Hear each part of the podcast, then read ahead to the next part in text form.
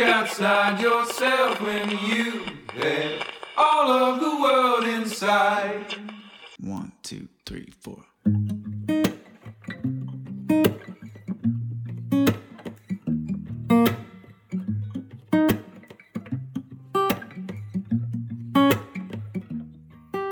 本をめぐって西へ東へ2023年4月20日えー木曜日本とこラジオの時間です、えーお相手は想定家の矢作多門とお愛の手役デザイナーの岩永聡子さんです。はい、こんにちこんにちは。は暑い。あそうそうそうそう。暑いね。うん。暑い。もうな夏みたい。うん。なんか朝の天気予報で今日は夏みたいですよっていやいや昨日とかまだ寒かったよと思ったけどうん。朝晩ね。うん。けあの午前中ちょっと用事あってホームセンター行こうと思ってで外出たらもう 何ですかこれ 一気に季節変わっちゃったみたいな感じでちょっとね T シャツとさサンダルであの初サンダル今年初サンダルでしたけど 表出てでノーマスクで歩いてたらうん。なんかすごいねウキウキしてくるねああ、ねうん。わかります。もうこれなんかやっぱマスクがない、まあ、まだちょっとね花粉とか黄砂が飛んでるので僕はもう少しマスク必要なんですけど、うん。でもマスクがないのとサンダルで T シャツだけでこんなに気持ちが軽やかになるのかという。ね、うん。本当そうですよね。びっくりしましたね。もうこのままね、海でも行きたいなっていう 気持ちになったけど夏休み感が。そう夏休み感がねじわじわまあこのあとね京都はねあの梅雨のねじめじめどんよりうん気候が来るんですけどその前のちょっと爽やかな季節がね爽やかなうんね、楽しい季節やって。くるといううん。新年度ですね、はい。あの4月切り替わって、うんあのーこの間のね前々回、えー前えー先々週か。先々週の配信で、えー、と本とこラジオ3年目ということで。うんうん。あのその回に岩永さんちょっとお休みだったんですけど、またそういうね、うん。なんか節目に。まあ何も特別なことはねしてないんですけどね、はい。うんでなんかうちの下の子もあの上の子は中学1年生になったし下の子は小学1年生になって、うん。なんかあの学校行ってんですけどねはい。なんか宿題下の子が宿題初めての宿題みたいなの持ってきてうんうんうん。すごい簡単なやつでなんていうのこうなみなみの線とかこう丸とかをなぞるだけみたいな、うんうんなんかなぞるこの線をなぞりましょうって宿題でうん。あこれあの簡単だし楽しいとか言うん。っ てなぞってたんですよであそんなすごい超初歩的なとこからやっていくんだなと思って次の日の宿題が、うんうん。もうあのうんひらがなのかた書き取りが始まってですね へえ。そしたら途端にやる気をなくしてね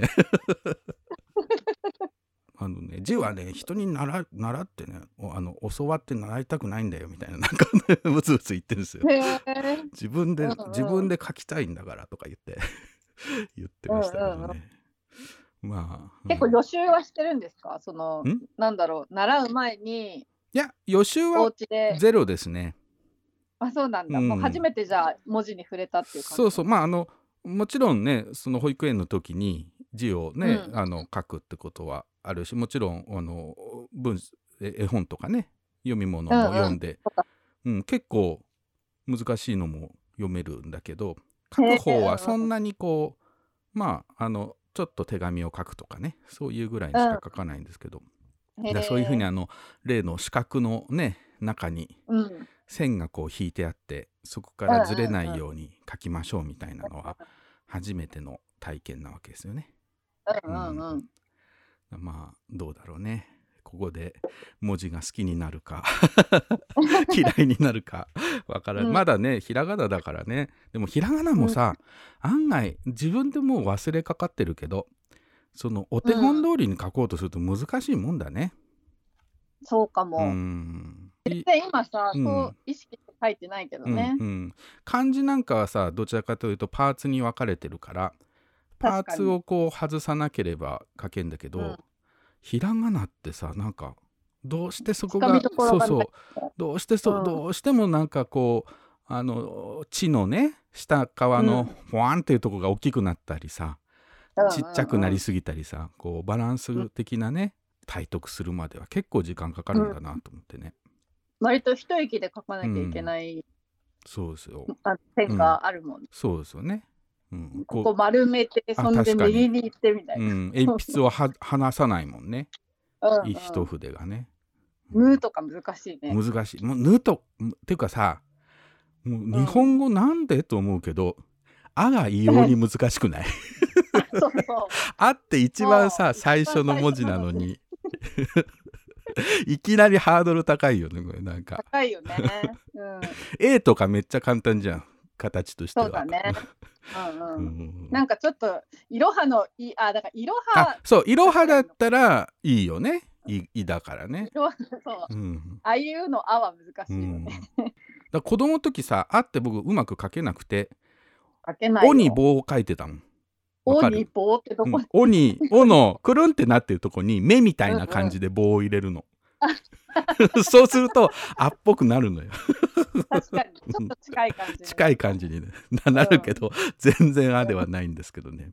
違うんだけどね。うんえ岩永さん子供の時結構文字はサクサク書けてた方？なんかコンプレックスとかなかったの、いやー、覚えてないなぁ。そうだったかな。でも覚えてないってことは、そんなうにそうだろうね。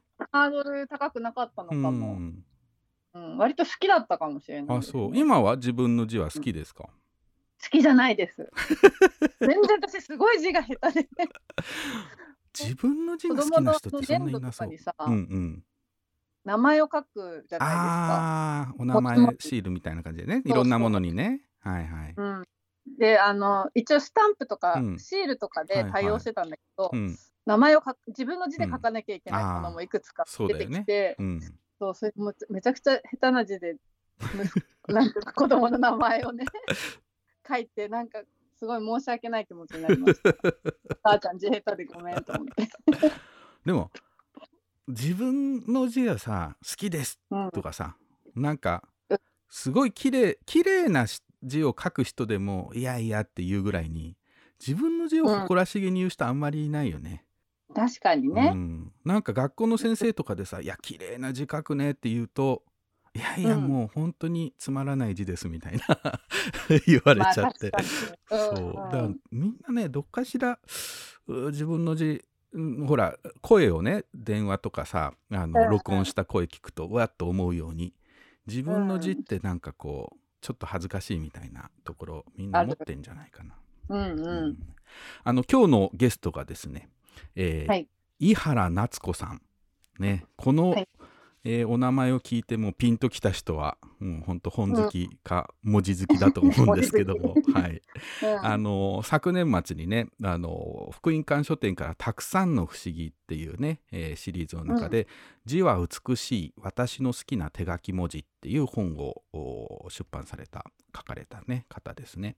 はい。で、えー、と井原さんはあの、えー習字の先生をしながらあの手書きの文字というのを収集していて、癖文字とかね、はい。うん、あと、まあ、歴史上の人のいろんなあ文字であるとか。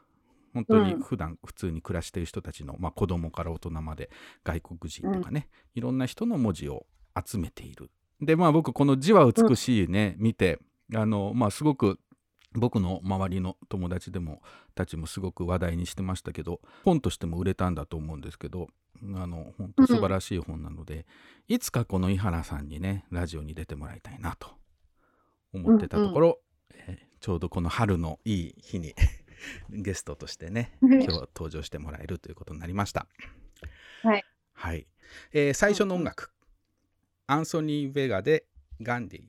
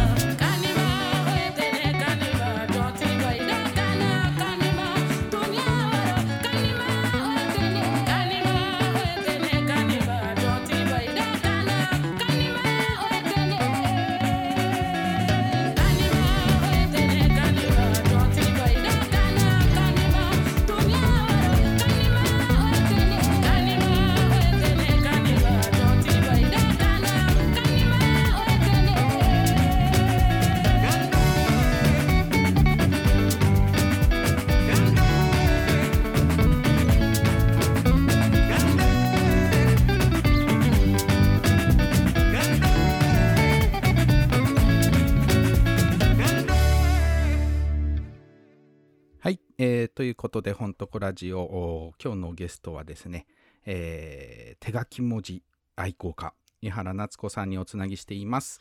えーこんにちは。こんにちは。どうもよろしくお願いします。お。願いします。今日、京都めっちゃ暖かいんですけど、あ、井こ原さんの。井原さんは、うん、あれ神奈川でしたっけ？そうですね。うん鎌倉ですそうかそうかね。鎌倉ね。はい。じゃあ海が近くて。ね、そうですね。あんまり行かないけど、あんまり行かまあ近いですね。そうなん。ちょっと山山の方なので、鎌倉もうん山の方もね、ありますよね。豊かでね。静そうでかな感じで。すね。うん。うんうん。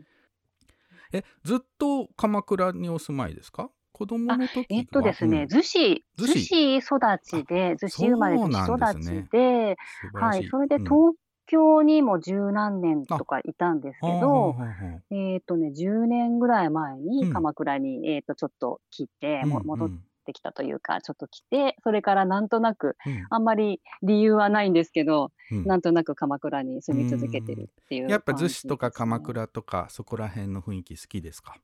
そうですね。うん。のんびり、のんびりしてるよねそうですね。ううん。あんまりでもこだわりないのかな。なんかなんとなく住んでるだけ。あんまり鎌倉を満喫してないかもしれない。せっかく鎌倉住んあでもでるのに。案外そうかもしれないですね、京都住んでても別に名所とか行かないですからね、えあ、そうですか。うん京都こそいいなとかね思っちゃうけ皆さどね。んがないない誰かものねだり。うん観光客が来るとそういう場所に案内するっていうう、んうん、そうそう。ことはあるけど、なんか、うん。いつ離れるかわかんないから、今のうちに鎌倉でしかできないことを、なんかうんやんなきゃなって急に焦焦りそうな気持ちになったりして。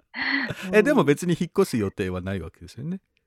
あないんですけどね、ないんですけど、だからそんなにすごいこだわりがないから、うんあのなんだろう、住んでる理由も別にうん。ない、あの、家があるわけじゃなかったりするので、うんうんあの、な持ち家があったりするわけじゃないからう、ん。うん。えでもねその子供の時生まれ育ったのは逗子だったわけですね、あ、そうですね、実家は逗子にあるんですけどね。うん。うん。なんか井原さんってどんな子供だったのかなと思って、あの。あね。小さい時からうん、えあの字が好きみたいな習字が好きとうんかそうん。うん。うのそういう感じですか？ね。字が好き、うん書くのは好きうんで、うん。えーっと、そうですね、書くのは嫌だと思ったことがなくって、うん。えーうん。あの、そうですね、習字に、習字と触れたのは学校で、それとも習字教室みたいに行あってたんですか？小学ね、2年生の時に習字教室行ってて、えええまあ、あの頃ってみみんな習ってえましたよね、そうです習字。とかそろばんとかね。そうそう。だいやでも似てますよ。僕そういう時代で。80年生まれなので、だいたい似てますよね。そうですね、うんギリままだ習字あっありました。習字、まだねうん、近くのね、公園にあるなんていうの自治会会館みたいなやつ、町内会の会館みたいなとこあはいではい。やってましたね、習字教室ね。そうですよね、うん。あうんまさにそういう習字教室を開いてるんですけど、うんうん。ままさ、あうん。その井原さんね。そういう自治会館みたいなところで、うん。だから習っててこう書くのが嫌だと思ったことがないイコール、まあ、うん。うん好きなんだなって気づいたのは結構大人になって大人になってからっていうか、うんうん。嫌と思ったことなかったなそういえばと思ってだからやっぱり高校生ぐらいになった時習字教室通ってたのもあって学校の習字の時間なんかまあ普通に綺麗に書けてたってことですねきっと。そうですね。でもん。習字の時間があんまりえ？覚えてないんですけそうどね。なんですか？あでもね、うん。なんか、あ、でもね、あの、おぼ先生がどうとか、うん。なんかす、墨汁こぼこぼした人がいてとか、はいそういうのは覚えてるんだけど、うん。自分がどういう字書い習字で書いたかとかは覚えてないんですけど、うん。先多分生あれです。先生っていうのはん。普通に担任の先生がやってたんあですか、あのね、うん。あのね、その子は、たまたまその時は教頭先生、おじいさんみたいな先生が、おじいさんって言ってもきっと50歳ぐらいだったのかもしれないんですけど、まあそのねうん 子供の目から見たらね、うん。そうですよね。すっごい字が上手で、はいあのね、すごい好きでした。その先生、かっこいいなと思ってて。習字の時間うんになるとうん。その先生が来て、そうそう、教頭先生の、うん。その先生が来て、なんかね、バレンタインのチョコとかまであげちゃったりして、え？なんか、人気のおじいちゃん先生みたいな感じ。いや、人気、あのね、字が上手で、うん。なんかね、あの先生が通ると墨汁の匂いがするよねとか言って、すごいいいい匂いだよねとか言ってね、ちょっと女子の一部でちょっと人気でしちょっと あのニッチな方向普通なんかね小学生っていうと足の速いね男の子が好きだったり。ですよね。ひょうきんな、そうそうそう。ひょうきんな。なんか音先音生とかね。楽できる先生とかなんかそういううんうん。感じの先生がね人気になりますけど。そうですそうそう、一部でね、その先生がね、なんかね、この、わそうそう、あの、プチブレイ通り過ぎるクと墨汁の匂いだっつって、こっそりチョコあげたりして。墨汁の匂いってそんなにつきますかね？やっぱり。ねえ不思議ですね。うん。まあイメージもあるのか本当なだから、スーツ、背広とかについてたのかしら。ううん。ん。いや僕なんか本当に習字の時間は結構辛くてなんかはあ。こう先生のお手本通りまず書けないしで書い,、うんうん。書いたところでうまくいかない。でそれを張り出すじゃないですか廊下に。うんうんうんでそれもねなんかこうね女子とかみんな字が綺麗な子とかもいっぱいいてそういう合間にポコンとね自分のねなんか恥ずかしい感じうんうんうんうんの字があるとねなんかもういても立ってもいられなくなるようなそんな思いがありましたけどね。え、うんでもよく覚えてますね。その嫌だったってこととか、張り出された時のこととか、よく覚えてますね。多分ねあの嫌だったことの方がよく覚えてんじゃないですか。あーあなるほど。うんうほど。まくいってたそるのね文字綺麗に書けてた人は多分まあ普通にすんなりとねその時間を過ごしてたわけだから。うん。そうですね。でもうん学校でね、うまく書くの難しいかも。なんか聞くと、難しい。そう、私あんまり覚えてなかったんですけうんど、はい。学校だとね、うん。あの紙が2枚しか配られなくって、ああ確かに。うん、で、なんか、なないですよね紙ね。そう、うん。2枚じゃね、うん。だから本当に、あの、せ 2枚書いてみたってだけだから、なんかあ本当のに、うん、綺麗あのなんていうかな独特の緊張感があったんですよね。その紙も限られてるのもあるし、その間違えちゃいけないとか、あのお手本に合わせて書かなきゃいけないみたいので、結構緊張でうん鉛筆と違ってねもう筆ってやり直しが効かないじゃないですか。うん、うん。でこう二度付けしてこう書こう書いたりすると怒られたうんりして、うんそうですよね。いうのもあって、えー。結構こうピリピリした気持ちになっちゃってたのかもしれないですね、今あ、でも大人っぽいですね、それ。なんか、かな？あんまり、なんか男の子とか気にしてなさそうじゃないですか？あだからそんな、なん案か適当に書いてやれみたいな。そういう子がいい,、うん。いい字書いてたと思いますよい今思うと。あ、今見ればね、うん、なんか結構、うん、運動系のそなんかうん。普段はあんまり椅子に落ち着いてないような子がなんか「うんえいや!」みたいな感じで書いたやつが妙に味があって、面白い字だったりしたんじゃないかな。どうかな。それも複雑ですね。やっぱり 子供なりうんにやっぱりなんかあの投げやりうで、ん。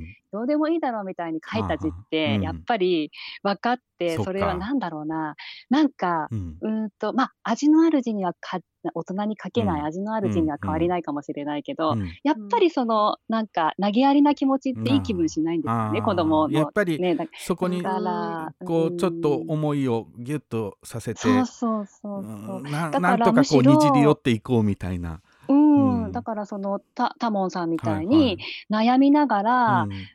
書いてる方,、方がっうんてあの比べるものじゃないですけど うん。そういう字そうか。の方がうん。なんか、あ頑張ってなてるほどね。なんて言うんだろう自分なりにこう、なんだろう向き合ったみたいなのが伝わってきたりもしそうな気はしますけどね。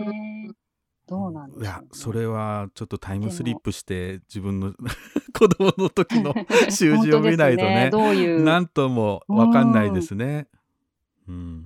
ね。えさっきあごめんなさい、はいはい。オープニングで、うん。あの娘さんがうん。1年生でっていうあえっと息話を息子ですね。下の子。あごめんなさい、うん息子さん、うん。えっとなんだっけ。ちょっとちあの聞いたんですうんけど、あのうん、ひらがなの。自分で字を、うん。自分で字を覚えたいんだって言あそうそうったんですそう。なんか人に習いたくないう。んうん。字は人に習いたくないって言われて、えー 人っていうのはお父さんってことですか？いやが学校の先生も。学校の先生だと思いますね。その第三者から習いたくないって自分でなんかうんうん。覚えちゃいたい。覚えてうん覚えちゃいたい。自分で練習したいみたいなあことを言ってて。それ面白いですね。うんそれあれテンポとかの問題なんですかね。があのなみんなの前でうん。横棒を引いてとかなんかそういうのが嫌何なんだろうね。ちょっとまだそれね、うん。昨日言ったことなのでね。まだそこまで深められてないんですけどね、なんかで奥深い言葉じゃないですか？うん、確かにね、ん。そう言われてみればそうかもしれないですね。なん自分でなうん。覚えたい、習いたいっていう、あ自分で覚えたいっていうなんかのはすごい多分、うん。その自分の興味が動いた時というか自分の心が動いた時にそれに触れたいってことなのかなっていうのはなんとなく、うん。なんかほら音楽とかでも、うん全然それに興味がなかったらリコーダーとかも全うん。覚えれないじゃないですか。でなんかただ苦痛になってしまうけど、うんうん。その音楽そのものにあリコーダーって案外大人になって触ってみるとね面白いなとか。そういう時にこそ一番なんか吸収するみたいな。そうですよね、うん。多分そういう感じなのかなと思ってで彼の心の中に今その文字っていうのが人から習うものではないぐらいの興味はもちろんあるんだけど、っていうのがあるのか今のタイミングじゃないみたいなことなんですかね。そうなんですかね。うん、へえ、なんか大人っぽいっていうか、でも学校って、うん。学校ってそんなことだらけだから、そうですよね大丈夫なんです。うん。ダメじゃないですか。あの授業ダメじゃないですか。ねね。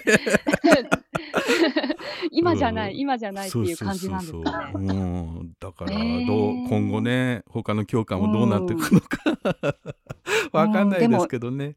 うん。いいですね、それなんか言えるっていうのが、なんかこう、まああそうね。習字教、ううんん、なんかいやいや、うん。習字教室でもうん。こう、まあなんで私が習字教室を開いたかっていうと、はいはい。私があのー子供の時にずっと、まあ通ううん。通わははされてたとか通うってことになって言ってただけなんですそれけど、であのおとあのお父さんかお母さんが行きなさいっていうことで。そうですね、うん。なんか全然記憶にないんですけど、うん。姉が通ってたからとか、そんなぐらいの理由で自動的一緒に行っにっていう感じで。はい。で、何にも疑問も持たず、はい。で、あの、でもそれがすごい、あの、楽しい時間だったので、うんうん。あの、なんだろう、私と同じように字を書くっていうことが楽しい時間になる子がうん何割かはきっといると思うので、ん。そういう子が通える場所をうん。提供できたらいいなっていう、うんうんそれだけなので、うん。でも、まあ一応開くとやっぱり字を上手にか書せたいうん、書いてほしい、習いたいっていう子がやっぱ来るじゃないですそうか。ですよね。はい。で、うんやっぱり書くの全然そのタモンさんの息子さんみたいかどうかわからないんですけど、うん。嫌だなーっていや,、うん。いやいや書いてたりすることが、まああるんですよね。うんうんさいうん。うん。だそういうのちょっと今ねタイミングじゃないんだったら、やめた方がいいしっていうのが うん。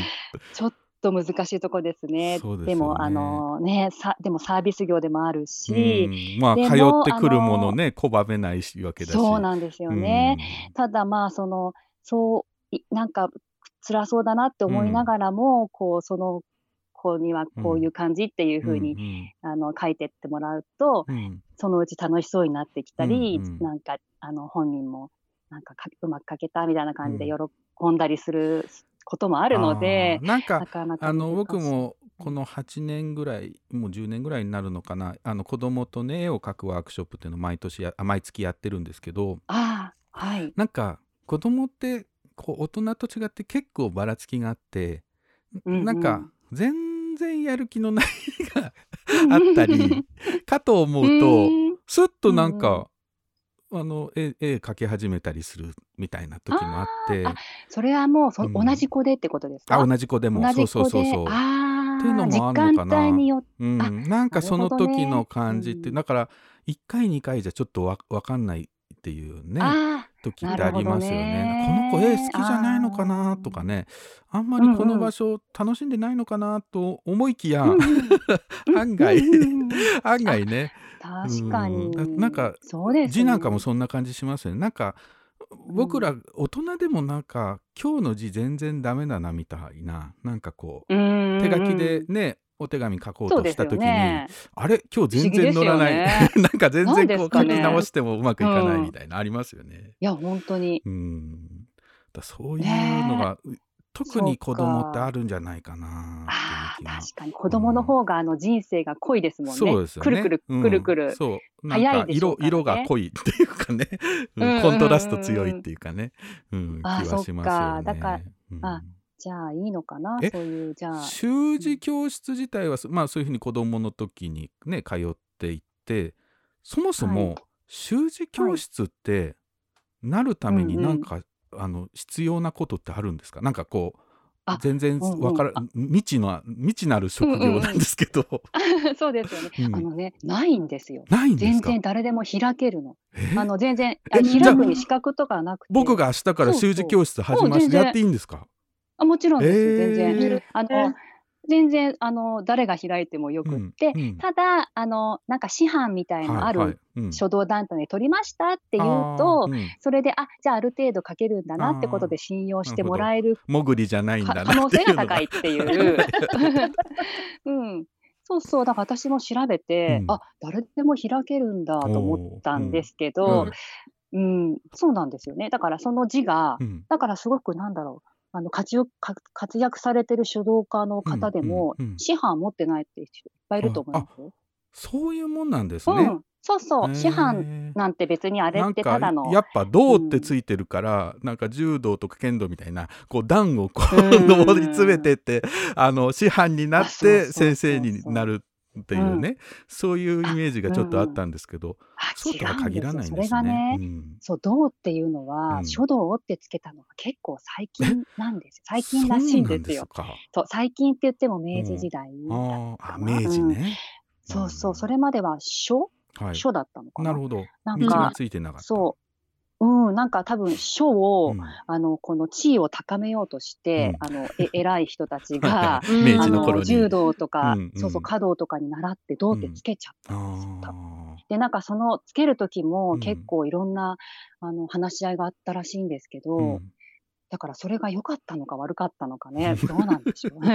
どうってことにうん。とらわれてそうでするね。ことが多い気がしますね、確かちょっとなんかやっぱ茶道とかねあの華道とかそういうちょっとこう、雅なというかちょっとこうキリッとしたようなね世界のイメージがすごくありますよね。んかち、うん、そうです、うん。そのせいかもしれないですね、うん。その近寄りがたくなってる。それはなんか何かこう資格がいるのかうん。な、みたいな。そうそうそうそう、うん。なんかこう世襲制度なのかなとかね。そうですよね。大体映画でね、うん。映画とか漫画で習字教室やってる人ってお父さん。とかお母さん。が習字の、それこそ書の書道の先生だったりする設定って多いと思うんですよね。ああ、そうですね、うん。うんサラブレッド的な。そう的なね、うん。うんまあそれはまあイメージの世界なんだろうけども、うそうそうえその書道教室自体はいつから始められたんですか、書道教室はね、うん。2014年、そんなに長くないんですよ、そうですね。10年ぐらい、そう 10, 10年弱。うん。そうですね。ですね。10年ぐらい、はい。うん。えどうして始めようとそこで、それはですね、それは、えーっとうね、ん、あの、一応、学校デザイン科出たので、そうなんですね、うん。はい、あの、うんうん。タモンさんはと岩永さんがうん。デザイナーさんなんですよはいね。はいはい、だから本当尊敬してます、あの僕は半分潜りみたいなもんですから。いやいやいやいや、だって毎回その相手に対して、うん。これだってふさわしいのを考えて、はい。で、自分うん。の身を削りますよね。うーんそうですね。まあそれなりにあの労働としては地道な、えーこの相手のためになり、はい。それでいて、やっぱ自分を通さないとうんゃないですか。うん。自分をあ無意識にやできるのかもしれないんですけど、うんうんうんねえだから、えっと、デザイン的なことをやっていたんですけど、はい。デザインえグラフィックまあ、DTP、うん。私の頃ちょうどあ DTP になった時代だったんですよね。あ、そうですね。えっとね、えっと、ビジュアルコミュニケーション、まあ、グラフィックですね。私の学校はね、えっと、本当にパソコンをやる学校だったんです。まあ、あーの、たまに部っていう、はいあの、たまびの2部っていうう、んなんかパソコンを導入した学校だったんですよ。初めてぐらい。だから、もう大学時代、じゃあ DTP の93本当に年始まりっていうかそうですね、始まりの時に、うん。もう大学生だけど、うん。がまだ、うん、あの会社とかでもまだ使われてない時代に、そのそこに通ってる人はみんなもう DTP できるみたいなうん。感じだったので、はいで、まあ DTP をするところに、えっ、と、はいなんか呼ばれて入っうんて、で、DTP 的なこと？うん。ちょっと、まあ、ちょっとしたデザインとか、まあ、チラシだったり、なんか、カタその頃ってまだあれですよね、DTP でやってそれを半下にして印刷所に入れるみたいな。データでは？いやいやいや。データでもやってたんですか、あ、それがね、うんほちょうど過渡期で、私が入った時に、うんフル DTP にしたいから来てくれって言われたんですよへね。あの、教えてくれみたいな感じで。うんうんじゃあ本当最初の結構いろいろ試行錯誤の、ね 頃そうですね。それまではね、はい半下ですね。そうですようんね。うんうん、あの、なんか、本当に手書きでやってたのうんを DTP にしたっていう作業をしましたうんうね。んうん。で、やってたんですけはど、なんかね、結構ね、うんなんだろう。まあ、結構ハードで、うんいやハードですよ、DTP の仕事はよね。じ もう地味にコツコツね。そうそう。でなんかね予期せぬエラーが起きたりしていないんでこんなことに時間取られなきゃいけないんだろうみたいな。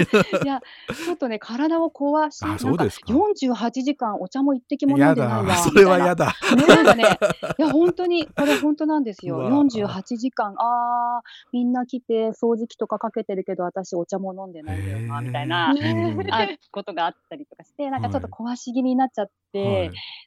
で、なんかフリーになったんですけど、うんうん。で、なんかデザイン、その頃はね、まだこ景気が良かったのかな。おなんか、まあまあ、これだけやってこれだけもらえれば嬉しいみたいな感じでのんびりやってたんですけど、う。んなんかね、いいつ頃かな？やっぱあれってリーマンショックとかと関係してるのかな、うんうんうん ?2000 年ぐらい？なんかはい。結構単価が落ちたみたいな感じになってきて、うん。で、いやー、この金額で、まあ、これで、みたいな。で、デザインも結構できない。なん。か、いや、私これ無理だわ、みたいな。うん。あの、これ以上のことは絶対もう、はい。もうできませんっていう、うん。そのでデザインの能力がうんうん。ない。うん。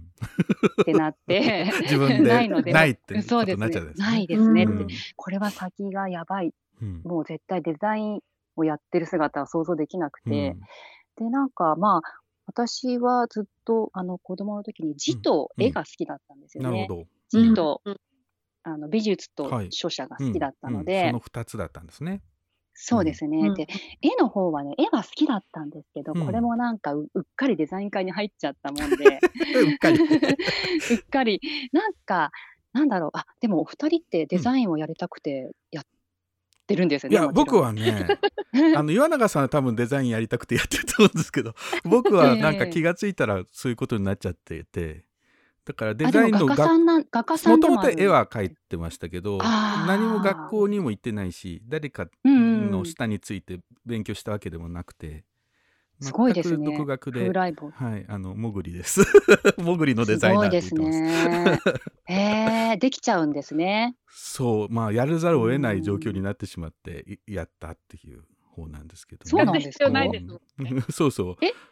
ややら え？やらなかったらもう本当に、ううん。ん。やらなくてもよかったのになんか自分の本をね、作るのがきっかけになってそこから、へえ。あのじゃあデザインもやってみたらっていうのであのへー他の人の本もその後やるようになってそこからそれでめちゃくちゃたくさんやってるんですよね。そう気がついたらこんなことになってしすまいましたごいですね。想定かってことになってしまいました。うんうん。へえ。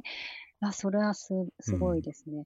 なんか私はだから、そう、なんかなんとなくデザインはもちろん好きなんですけど、はい好きっていうか、うんうんうん、作業的には全然嫌じゃないんですけど、クリエイティブなデザインはちょっとできない。絵と文字が好きだとすると、デザインは両方は使いますもんね。あ、そうですよね。うんそう、そういう感じで、なんかまあ、あの、なんだろう、あの頃ってあんまり科が分かれてなかったのかな、大学の。。そうなんかう日本画か油画かうんデザイン科しかないみたいな。ああざっくあとり。工芸家で、で、なんか日本画、いやいや、興味ないみたいな。油画も別に興味ないみたいな。で、なんか、まあ、イラストは描きたかったんですけど、うんうんでもイラストとデザイン、うん。イラストイコールデザインみたいな認識しかなかったんですよね。今思えば全然違うんですけどうん。うん。ね。ちょっと和田誠さんみたいなイメージ、なんかイラストそうですも描いてデザインよねもしてみたいな。うんあ、うん。ね、一昔前は図案家って言ってね、ね。両方やるっていう時代だったんでしょうけど、なんか私の時はそう、あんまりね、まあ、うん勉詳しくも調べも、調べもせず、うん。まあデザイン科が一番この、あの、あの、まあいいかなみたいなが入ってそう、あの、雰囲気的にはデザインが好きで、うんうん。うんまあデザインも好きなんですけどね、うん。好きなんですけど、まあうん。それで入っちゃって、うん。でもまあできないので、うん。で、なんか私字が好きだったのうに、ん。な、字が好きだったなと思ってあ、でもね、ああれですね、あ、ごめんなさい。うん。私いろいろ忘れてますね。何ですか？なんか忘れてて、なんか、いや大体大体僕も忘れてますから。でいつも話も前後するのでね大丈夫です。聞いてあます。そうですか、なんか今思い出したっていうか、うん。あの卒業するときうん。に字を書く仕事に就きたいと思ったんです、そういえば。めちゃめちゃ重要な発言じゃないですかそうですよね。その時にもうすでに、すでにうん。そんな風に思ってたことを今ちょっと思い出しえーて。え。字を書くって言ってもいろいろあるでしょ？その書道的な字を書くのかそれともそうなあ。のフォント設計士書体設計士のようなそうそう字を作る人もいるわけですよね。そうなんですよね。で、フォントを作るのは、うん。いや、フォント興味あるけど、うん。とても大変だろうし、なんかね、そういう興味にはいかず、で、なんか字を、うん。なんだろう、えっとね、字幕の字、映画の字幕の字を書く。いいですね。いいですね。すごくうん僕もいいで大好きですねね。昔のね今結構ねフォントになっちゃってるけど、そうなんですよね。昔の手書きのね、そうそうそう、うん。いいじゃ、いいはいはいはい。字じゃないですか。うん。で、あの字をなんか真似して書いたりとかしてて、ほうで、この字をずっと書いてるのは絶対苦にならないって思ったので、うんあの、うんしかも映画も楽しめるしみたいな。そうですよね。で、楽しめるかどうかわかんないですけど、でもね、まあ仕事になったらね。そうそう。で、なんか、あの、家でね、頑張うん。頑張って、この、うん。当時って深夜、深夜に映画とかや、映画やってたじゃないですか。はいはいはいはい。で、字幕がついてたんですよね。う。んうん。なんか覚えてますか、うついそのちょっと字幕付きの映画がね。ん。そうそう、そのままテレビで放映されてて、うんうんうん。で、それをこう一時停止してその字を練習なるほど。して、うん。で、あの、それを書いてこ、うん。これだけ頑張って書きましたっていうのを、うん。あの、バサッとも、あの、映画その字お幕制作会社にちょっとはいはい。売り込みに行ったんですよね。おーすごい。そしたら、ううんん、そしたらね、あー、頑張りましたね、みたいな感じで、なんか、あー、あの、いいんですが、みたいな、うん。実はって言われて、うん。たった今本当にしてる最中ですって言われて、あうん、もうその後ろにパソコンがあって、うん。パソコンにもうそのフォントの画面が出てるんですよ。うん。作ってる作業うん。あのうんでもうだからこれからはいりませんって言われて、時が遅かった。ちょうど、そうなんですよね。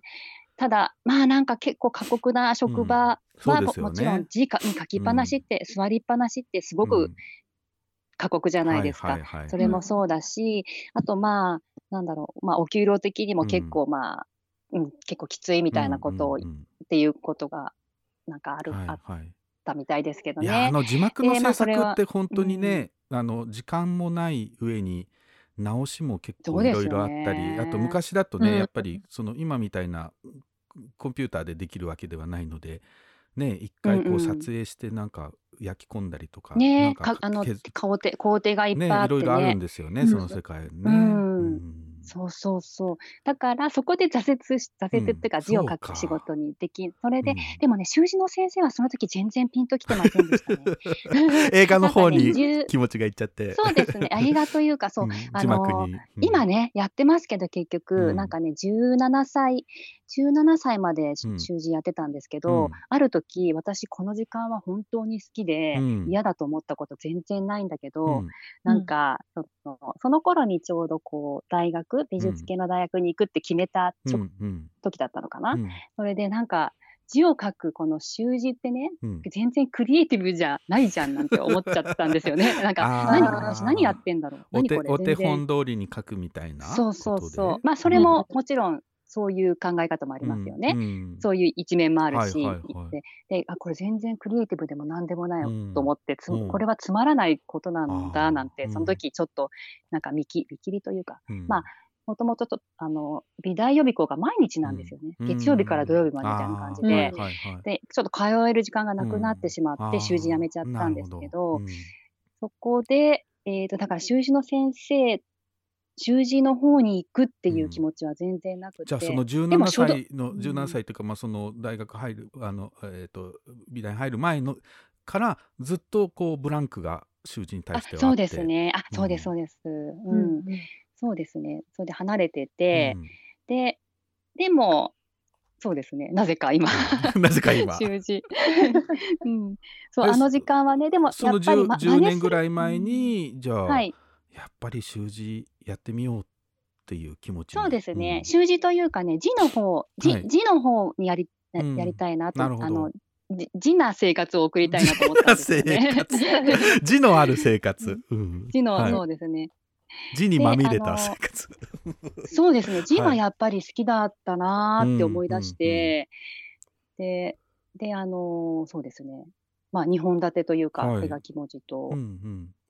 それでもあの10年前に習字教室始めますって言ってすあの、はい。近所の子供がわらわらと集まってくるもんですか、うんうんうんあ、そうそう、あのね、絶対ね、半年ぐらいゼロ人だろうって思ってたんいやですよ。そうですよね。どうせ突然うんど突うせ来な然ねなんいと思って。か習字教室やってますって言われてもそうそうそう。え？みたいになりますうんよね、、絵で、そう、うん。で、なんか何にもきっとなんか、チラシとか配ってもうん。半年はゼロなんだろうな、みたいな、そのなんか、会館みたいなの借りても、きっと、あの、部屋代だけ払うことになるんだろうなって思ってたんですけど、うん。なんかね、最初から最初になんか無料体験みたいなのを、あーあー。チラシをねはい、チラシ配ったんで、うんチラシはね、デザイン、デ元デザインをやってそうだたので、そうだ。結構作れちるんですよ。ょっとそ。そこやそれっぽいそこデザインを。ねそこらの習字教室とは違う。そう、そうかもしれな。い。そうそうそう。あの、そう、そこらの、あのね、だ大体あるのは筆文字でこう、なんか、そこらのって言ったら悪いんですけど、大体、あの、筆文字でこう、そうでしょうね。なんかその、うん。ね、なんかお、書いたみたいな感じなのをはいはい。はい、なん。かそう、タイトルは、うん。なんかその、なんあのちゃんと筆文字で書いはいはいて、はいはいなんかで、なんか、プロフィールとかも入れて、うん。みたいな。で、なんかね、チラシが割とうまくいったのおか、ー。で、なんかあの、顔、写真をね、うん。下向いてる写真を出したんですよ、ね。ほうが、自分がもしうん。親だったら、うん。なんだろう、習字教室ってだけでうん。通わせるのってなんかわかんなくないですか、なんかうん一体どういう、何歳ぐらいの先生なのかとか、ね。なんとなく知りたい、うん。あのね、顔で決めるわけじゃないけど、なんとなく知りたい、ううんん、と思った、思って、なんかうん顔写真とか入れたのが良かったのか、うん。結構ね、そのチラシで、うん。あの最初から7人ぐらいバーンって入って、それからどんどん口コミで、うん。だから全然、0人の時はなかったです、ね。ああじゃあもうさあのスタートからうまく回り始めたわけですね。そうですね、うん。意外と。うん。でもその習字教室やってだからそれが10 2014年ぐらいだからそのもうはい。3年ぐらいにこの最初の本っていうか、あのうあー美しい日本の癖字ってパイインターナショナルから本が出てるんですあけど、はい。それはいはい。をもう出しちゃってるってことはもうこの習字の教室前後からもうこの手書きの文字にはまってたというか集めてた。そうですね。うんそうですね。あのーそうですね。このし手書きの文字のはい。本うんもずっと作りたくっでうんはい。あのーそうですね。それもね、なんだかね、矛盾するようなんですが、はい。あの、し綺麗な習字で習うような綺麗な字も好きなんだけども、あの、なんだろう、えっ、と、そうじゃない、うんそうじゃないっていうか、味のあるはいような字も、うんあの、いいなと思っていて。よくねこう街歩いてるとあの食堂のメニューであるとかちょっとしたお店のねなんかポップみたいなものに、うんうん。なんかいい味ねのねえー味いいあ味があるなっていうのを目に入ったりしますよね。そうですよね。うんいっぱいありますよね。いやー、タモンさんの字も見てみたいです。あの、なんか、そのコンプレックスって言ってる、コンプレックスですよ、僕は本当に。いまだに、えー、でもコンプレックいまだにこあの時々ね学校に行ってなんか本作りワークショップする時があってその時に、もう明らかに先生が書く字と僕が書く字の 差が激しすぎて、ス。ごめんね、えー。汚い字だけど読んでねって言って、えー、面白い。書いてんですけど。えー、わざわざそんな一言言うんですかえ言います言いますいですね。うん、だってなんかほら一応例えば想定化ってこういう字書くんですっていう漢字を書いた時に、うんうん。読めないと申し訳ないじゃないですか。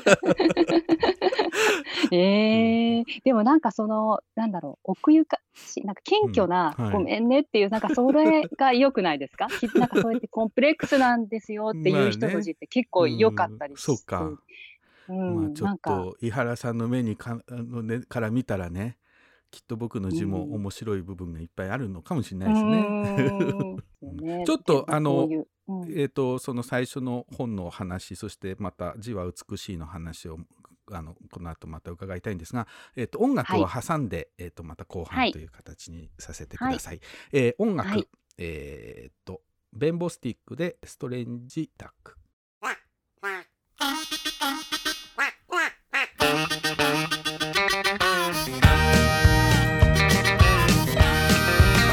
Growing up, I was a weird kid. See, no matter what I ever did, all the normal guys would never quit. Poking fun at me. Mama tried to make me regular. She said the Lord above was testing her as I grew more and more peculiar, unashamedly. When people say that I'm a strange duck, I tell them maybe so, but so what? Sure, I'm a little different from you, but I don't really see the issue. So don't go frittering away your sympathy. There ain't nothing wrong with me. I consider it good luck I was born a strange duck.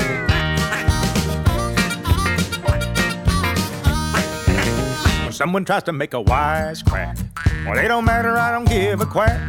Rolls on me like water off a duck's back. What you think about that? When people say that I'm a strange duck, I tell them maybe so, but so what? Sure, I'm a little different from you, but I don't really see the issue. So don't go frittering away your sympathy. There ain't nothing wrong with me. I consider it good luck that I was born a strange duck. A strange duck makes a strange pond, and under one out of 441. You can have yourself a strange brew. And just do what you wanna do, do what you wanna do, what you, you, what you, what you wanna do.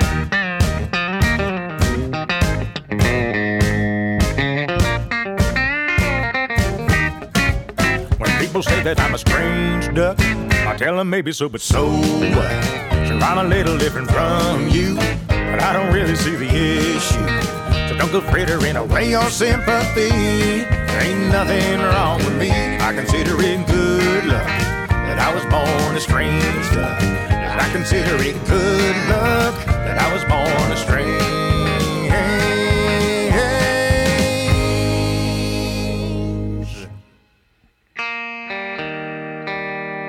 duck.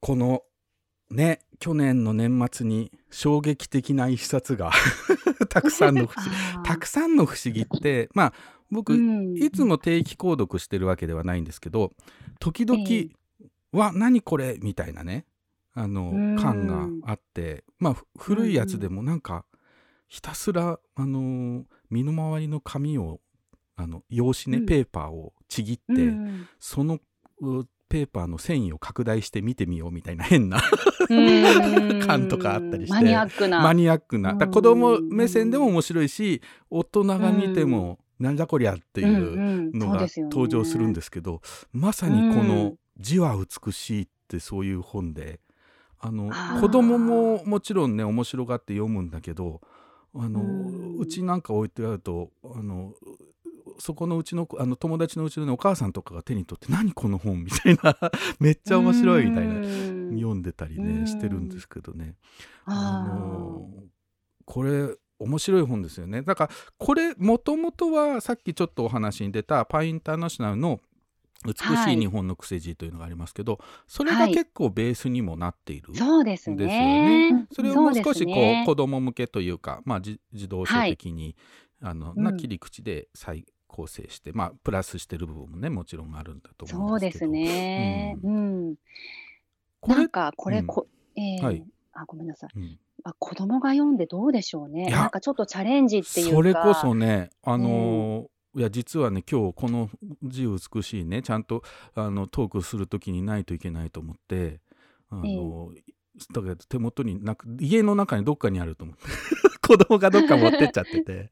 やっと見つけたんですけどね、それこそさっき言ってたあの字は習いたくないって言ってた下の子がね、うんうん。すごい興味深く読んでましたよ、集中して。あ本当ですか？うん。えーそれは嬉しいですね。だからなんかやっぱりこの子供にとっって字ってどちらかというと学校の書き取りとか書道の世界っていうのがなんか字のをなんていうか認識するうきっかけというか最初のところだから、こういうなんかええ普通の人の文字癖字もそうだし、うん。街中の文字とかにこう意識がいくってなかなかこういう本がないとなかったんじゃないですかね。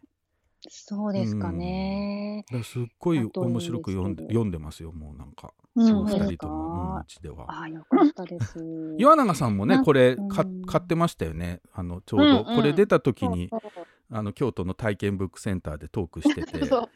ええ。そうちょうど探してたから、うん。あったと思って買いましええ。た。わあありがとうございます。もうでも確かに今タモンさんが言ったみたいに、なんか大人になったらすごい綺麗な字をうん、書けるようになるって子供って思ってるじゃないですか。そうね。そうそうなんか大人になってもサラサラしたような。あそうそうなんかやっぱお手本みたいな字をそうね、うんうん大人になったらみんな書くんだと思ってるけど、こんな字の人もいるんだ。ああ、なるほど。なんか結構さあのーうん。僕が子供の時はあのうん。例えばおじいちゃんおばあちゃんぐらいの年代の人はさなんか達筆な、うん。いわゆるそうだうね、ん。うん、字の人が多かったんだけうんど、うん。なんかこの頃は この頃はっていうかもうさ僕らも40代だしその、うん。いわゆる大人でも丸文字の人とか大いるいる。人でもねちょっとユニークな形のね文字書く人いっぱいいるんじゃないですかね。そうですよね。いや時代によって、うんなんかあの戦前ぐらいの人の字を見ると、うんうんみんな、えこれが16歳の字あみたいな。そうですよそうでねす。うん、キリッとしてますよね。うん、だからね だいぶ、うんなんでしょうね。そう。ね、だいなんかぶ。あのうんこのね、えー字は美しい中に手書き文字大流行年表っていうのがあって、あはいあはい。えー1978年 昭和53年から、えー2012年平成24年までの、えーが、えーいくつかに分かれて紹介されてるんですけどね。丸文字があったり、丸文字もちょっとずつ変わってきてるんですよね。これがね。そうですよね。うん。まあ人にもよるんでしょうけど、まあね。最初の頃よよりちょっとせん、うんだんだん洗練されたはいように見えますよね。洗うん練っていうのもね私の目線ですけど。あと、うん。超体下手馬文字っていう90あうん80年代後半から90年代にかけて流行ったという。そう。そう結構懐かしいかもしれちょっないです。と細長いね。細長いっていうことですよね。見覚えある。うん。ありますかね、うん。オリーブとかね、うんなんかあのうん辺のシスターとか読むと投稿欄がこういう字で。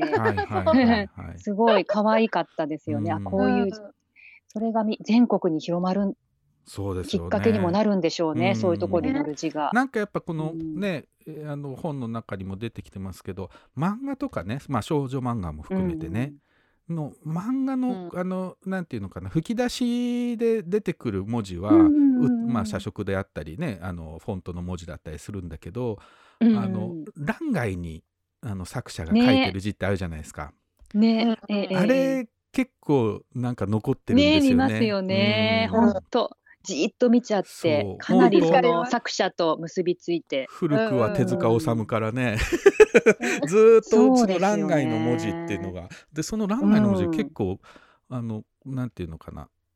ねふ普段はあのセリフのところのう企画化された文字なんだけどあのうん手書きであることですよりなんかその作者の個性が出るっていうかね。うん、うんうん、うんなんかねそのつぶやきがダイレクトにそうこう伝そうそう。わってきそうそう、ますよね。うん、うん。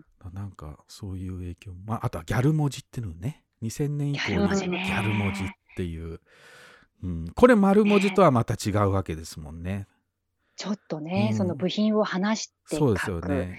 うん。部品がちょっと大きくなったりりちっちゃくなったりね。そうそうそう、うん。うんうんうん。ねちょっとこうなんだろう。ちょっとこう面白い変わった、はいはい。変わった風に見せたいっていうことでしょうかね。うん。うん。あのーうん。インターネットとかでもね SNS とかそういうものである時期あの小さい字？なんかあ母音を小さく書くみたいなのが一瞬流行った時もありましたよねなんか。えー、ああとかいとかを。あなんとかは、うん。そうわそうそうそうそう。あそうあそうですね。なんかあれもちょっとギャル文字っぽいなってうん僕はね、その確かに見えたんですけどね。あそうですねうんちょっと拙い感じを出そうそうそうして、そう。でこの面白さを出すみたいな。うんその強弱があるみたいな感じってうんいうね。うんちょっと不格好、そうなんです不よね。格好な可愛さみたいな。うんそうですよね。そう。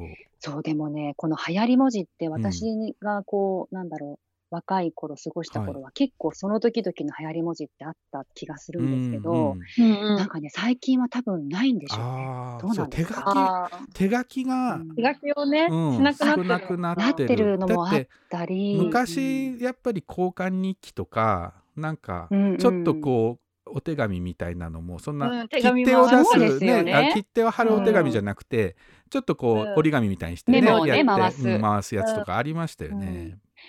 それがメールだから、うん。かそれで手書きで表現する場面が減ったうんっていうのうんは大確きいですよ実にあるでしょうね。ね。えうん。だから、なんか自分で、だから多様性っていう時代もあるのか、なんかね、この間私、あの、知り合いの大学で先生をしてる人のとこに行って、うんうん。その大学の授業を、はい。授業っていうか手書き文字のお話をしたんですよね、うんうんうん大学生に向けて、はい。その時に大学生の字を見せてもらったんですけど、あの、まあ、で大学生と全然関わり合いないし、うん。若い人の字全然わかんないって、もうここうん10年、15年 思ってたんですけど、うん。あのね、見てみたら本当に、うん。本当に多様性でしたね。あうん、全然、なんか私、い結構手書き文字好きで、うん。いろいろ見てるあのつもりあ。で、うん例えばこれを、この字を見たら、例えば、うんなんですか、これはこんな感じの年代の人とかって、なんとなく分かったりするないですか。そうですねプロファイリングが。うんありますよね。そうなんかね、あの、まあ、女の子だなとか、うんね、うんあうんの、筆跡鑑定じゃないけども。そうそう。なんとなく分かったのが、うん。それがね、まあ、分かんなくなってるんだろうなと思ってたんだけど、本当にね、その大学生の子たちの、あうん。なんかね、ちょっと実験をしたんですよね。あの、その大学生の子たちに、うん。私に見えないところで文字を書いてもらって、うん。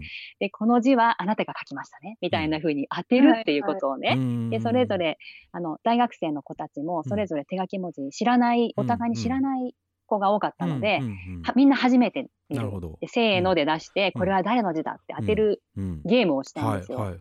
うん。そしたら私、なんうか、全、全外れみたいな。え 全く当たんないんだ。いや、びっくりしちゃって、衝撃受けちゃっうん。受けましたね。いや、私本当にかん、わかんなくなってると思ってたけど、うん。ここまでわかんなくなってたとはっていう。傾向がないのが傾向みたいなことですか？そのってことですかね。ううんん。なんなんかかね。こう丸文字っうんぽい子もいたり、普通に先生が書くような綺麗な字もいたり、そうそうそう。時代性もわからないし、うん。あと男女もって感じで。男女もわからなくって、へー男女ぐらいはと思うじゃないですか。うんうんまあ今ね、男、うん男性、女性あんまりうん分けないけれども、うんそれでもわか、それも外したりして、うん、で、そうそう、ここれは分かりました。これは女性ですよね、なんて言ったやつが男性だったりとか。なんにか本当勉強になりましたみたいな感じですよね。いやー、本 参りました当に。参りました。うん。ねえだからそれが、うん。私が見てないせいなのか、私の能力が落ちたのか、それか 多様性の時代だからなのか。多様性の時代っていうのはすごくある気がしますね。ね。なんかあのやっぱりさっき漫画の話が出たけど漫画ににしてもまあね「鬼滅の刃」ブームとかもあったけどそのええ僕らが子供だった時みたいなこううんうん本当にその毎週その漫画を楽しみにしてもクラスの全員がそれを読んでるみたいな、うんそううん。いううん状況が起こりづらいっていうことはあるんじゃないですかね。たくさんものがあるからね。そう。であそとみんなみんな忙しくて、そういう文字に忙しくて。気を止める時間がないっていうのもあるかもしれないですね。ああ、うん。文字なんかじゃな、なんかっていうのも変ですけど、うん。文字じゃなくって、うん。そういう表現を得るものがいっぱいありますもんね。そうですね。ううんうん。文字。なんだか文字ってやっぱりこう蓄積と変遷というかこう日々の中でこう溜まっていくものとそれがこうね同じ人でも子供の時書いてる字とうんうんうんね大人になって書く字が若干よくよく見ると変わってきますよね。それって。なんかその時々でね影響を受けたものが絶対こう紐解いてったらあるはずなんだと思うんだけど、んん。そういうなんか痕跡をたどるのがあの現代は難しいっていうことなかすなんのかな。ごい今面白いことを、なんかなんかうん面白いことを、なんか、ええ全く思いつきで喋ってますけど。いやーなんかでも、確かに、うんなんだろう、その、文字を書く機会が減ってるから、うんうんなんだろう、前、昔は文字書くしかなかったじゃないですか。はい、そうですよねなん。ていうんだか、うんそうそうすると、その日の、その人、人物が、毎日毎日その字に更新されるんですよ。ね。っていうようなことを今おっしゃってましたねうんそうそういうことですねね。それが、書く機会が減ると、なんだろう、ももっと記号に近づくのかな？うん、文字のそうかもね。あの、うんもともとね、もう言葉、記号、記号だから。で、記号に近づくうんと、割と個性がうん現れづらかったりもするかもしれない。うんかもしれないですよね。うんだなんか、だうんね更新が多多ければあの絵もね細かくあのコマ送りが進めばアニメーションになるけどうん。コマが少なくなれば絵にしか見えないっていうよう情な報がね、そう。うん。動きはなくなって確かにそれもあくるかももしれない。ですよね。そうですね、うん。書き手の意識の変化もあるかも。うん。うん。意外と子供時代からうん進化してないうん、人たちもいるかもそうそうそう。なんかね温存されてそうなそうそう。なんていうかそう入れ子みたいになっそてるのが面白くてこうん。う何かしらこう軸というか子供の時の字からの残りっていうのありますよね常に 多分。うんうん、ある。ありつつ、うんなんか私これは持論なんですけど、はい今は違うかな。なんかね、自分としては、うん23歳ぐらいの時に自分が、うんあ、なんか大人になったなっていう感じがしたんですよね。なんか過去とちょっと変わったみたいな。るで、字も、うん字もなんだろう。例えばなんだろうな、子供の字って変わるじゃないですか。はい変わります。変わるから、うんなんかそのさっき言ったプロファイリング的なことも、うん。子供の字ではできない。くないですか？逆にね。なんかこの字を書うんく子供はなんとかなんて私全然わかんないし、そうね。そうですね。うん、そういう発想もないんですけど、うんでも例えば区切るなら、うん。23歳ぐらい以上だったうん。ら、なんかその字を見て、うん。あなんなんとなくこういう感じって言えるかなって思ったことがあって、うんうん。でその今岩永さんがおっしゃったように、うん。なんだっけ子供の時の字がまんま、うん。みたいなことをおっしゃいましたね。うん。その23歳っていう区切りとかじゃなくって、なんだろうな。なんだろう、その区切りもちょっと変わってきてるような、うん。その、なんだろう、うん。手書きが身近じゃないことによっうん。うん。て。そうでしょうね。うんうん。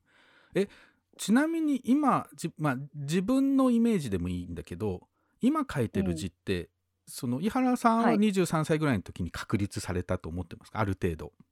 あとね、骨なんかね、その、なんだろうな、うん、骨格はされちゃったような気うん。いやは。僕ねやっぱりね、10う自分の中では17歳18歳ぐらいの時にもう今うのん。字の骨格できた気がするんですよ。っていうのはあ、そうですか。その時、うん。なんなんだったかっていうと10代の時僕13ぐらいからあの、うん。ずっとインドに暮らしてたんですよ。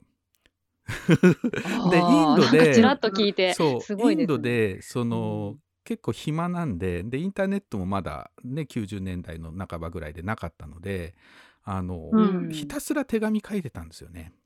でその手紙がちょっとあの背のカッパのうんカッパが覗いたインドみたいな 雰囲気で手書きの絵とねあの文章でその絵手紙的なものを書いてそれをもうええ。本当に月に何百通と出し日本に出してるっていう一人へー一人 SNS をやってたんですけど。へー。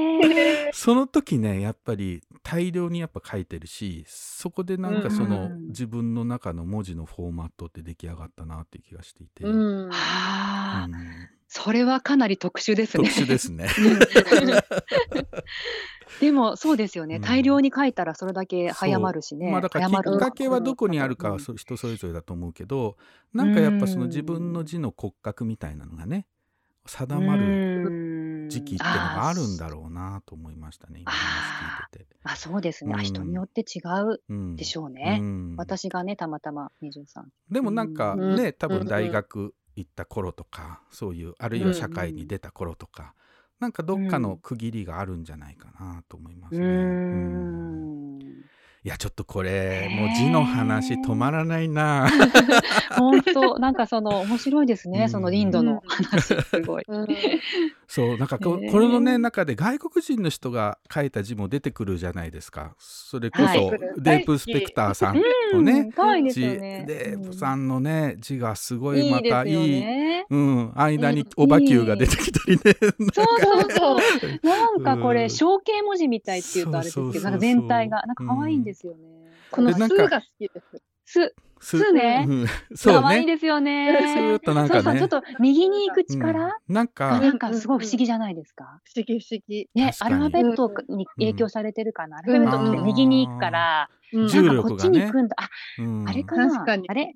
左利きなんでしたっけ？テーブさん。あどうだったかな？デーブさん？左利きですって書いてありますねやっぱりうん。あれ？書いてあり。書いてありました。左利きで書き順もよく覚えてないんですが、デジタルより自筆主義ですって書いてある。微妙に真似してるみたいな。うんうんそうそうだから左利きだとこう押し出すそうですねときにこう力がね、うんこっちに行っちゃうせいもある逆にね。のかな。うんうんうんそういいですよね、うんこのなんか。なんか僕その10代の時にインドに暮らしてて日本に帰ってきた時にあのインドの友達からも手紙が届いたりしてたんですけどその時に、その英語がその現地の言葉と混ざってるような造形になるんですよねアルファベットが。なんかその僕い暮らしてたのはテルグ語っていうインドでは2つ目に多いもあの言語の文字をね使うところだったんですけど、はい丸すっごい丸っこいんですよ。だからうんうんあの英語もちょっとアルファベットが全部丸っこくて そのへー。テルグ語でつける母音のような形のなんかちょこちょこくっついてるんですよね、英語の中に。面白い。それがねそれはインドの、うん。ええそれがこうねインド人のインド方で人。インド人の人、うん、そのええ。テルグ語の人ですよね。でそこのね、はいはいはい。村のねドクターだったんですけど結構いい年のね50代前半ぐらいのドクターがねすごい可愛い 丸文字のうん。英語でね、うん。手紙を書いてきてくれて。ええうん。それは可愛いでしょうね。そうそういうのとかね、ええね、たまらなんかやっぱ混ざる、うん。ね、あの自分が思ってる形じゃないのが新鮮だったうんりうんうんですかね。そうですよね。でもやっぱり、本ね書いてる本人にとってはね、うん無意識の世界というかあのそうういうふうにしようと思ってやってるわけではなくて、うんそうなっちゃうわけなんだろうけど、そうですうね。んうん。へえ。いやこれぜひね字は美しい、うん。これまだ買えるんですかね？これね、ん。実は出版社からもはい。うなくなってしまっあて、あの、うん。これ雑誌なのでもう。在庫だけって感じですかね。そうなんです。そうですね。それとね、うん。私がね、自分で、うん。やっぱり自分が、はい。あの、作った本なんでって、うんうん。あの、バサッと買ったんですよ。あなるほど。だから自分の家にはね、あります。えなー、段ボールに1個ぐらいあるかな。これでも本当あのなんかたくさんの不思議とか子供の友ってあの情勢本にハードカバーになって出し直しになったりするじゃないですか。そういうふうにな,、なってほしいなって思ってね。ああ、それは嬉しいですけどね、かなりでも狭きもんみたいな。そうなんだ。相当売れないといけない、これでも結構、僕ね京都の本屋さんでは大概見ましたねどこでも結構そうで置いてすかうん、みんないいあねって言ってて、うん、えーぜひねそれは嬉しいですけど。あのまだ手に取ってない人は何らかの方法で探してみてください。はい、あの私ね通販もしてそうか。ます。定価で、えーっそうかそうとねか。じゃあ、私の段段ボールにさ、い。い一箱ぐらいあるのかな。うんじゃあも欲しい人は欲もう井原さんに直接、はい、あの産直で 注文していただければ。できます。はい。数に限りがありますけど。はいぜひまあねこの文字のことなので実際にね本を手に取って読んでもらえるともっとね、うん今日いろんなエピソードを伺いたかったんですけど時間がもう迫ってきてしまいました本。当ですよね。い、やなんかねあの、うん楽しかったです、こねこれ話そうかなってことが一つも話してないですね。残念だ残念なような。いやだからね楽しかったような。文字の話をまた別にやらないといけないですよこれは。いやなんか聞きたいです。手書き文字ないとみたいな面そうそうそうそう。うん、あのなんか告知したいことって何かありますか？。はいえっ、とですね、うん。告知させていただきますはね。えっ、と、はい。5月の6日はい。の土曜日に、うん。あ、まさにね、うん。まさに、えっ、と、文字の話をしようというタイトルで、うん。えっ、と、あのー別の方と、はい。えっとね、松村大輔さんってうんいうん。う方と、はい。藤本健太郎さんっていうはい。方と、うん。えっ、と、イベントなのかな？イベント、うんなんか配信？うん。YouTube オンラインイベはい。ントみたいなものですか？そうですね。あの動画にはなるんですけど、うん。ちょっとお客さんが入るかどうかはちょっとまだわからないんですけど、うん。そこで、えーっとね、も手書き文字の話をするっていうえー。イベントがありまうんす。それは参加するには？あの参加するには、うん。その動画を見ていただくなるほど無料あ無料なんです。ね。じゃあなんか YouTube とかはいそういうので配信されるから、そうですね。はい。そこら辺は井原さんのあのツイッターとか見ればわあかるのかな？そうですね。告知あの後ほどします。あ、それは楽しみですね。ね、その人が変わるとまた話の内容これだからも手書き文字のね、人の分だけ人の分だけ積もる字があるっていうかね 気がしますね。いい言葉。いいやーちょっいや、と奥本当深い。お二人とももっと話したかった。ねうん、うん。えいやいや。楽しかったです。もう2時14分になってしまいました。すいません。またぜひもっと話したいんですけど。あのはい。今度ね鎌倉の方に僕が遊びに行ってもいいしなんか、えあの。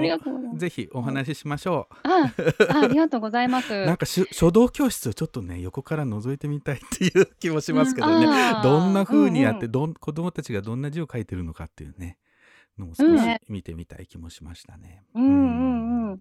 楽しいですよ。はい子供たち可愛い。うんうん。はい。あのえ書道教室はまだいいあの定員は入れるんですか？あ、定員はもう全然全然入れる 募集です。募集中常に募集中で、ええ、募集中です。ただ地元の本当にまあすそうですよねごく普通の習字教室なんで、いやでも鎌倉のね方周辺にお住まいの方はじゃうん はい。あ ぜぜひそちらの書道教室の方にもね、はい、見に来てくださ。はいいはい。はい、今日は、えー、と手書き文字愛好家の井原夏子さんにお話を伺いました。ありがとうございました。ありがとうございました。Call me insane. It just ain't the same. No one can explain how feelings can stay.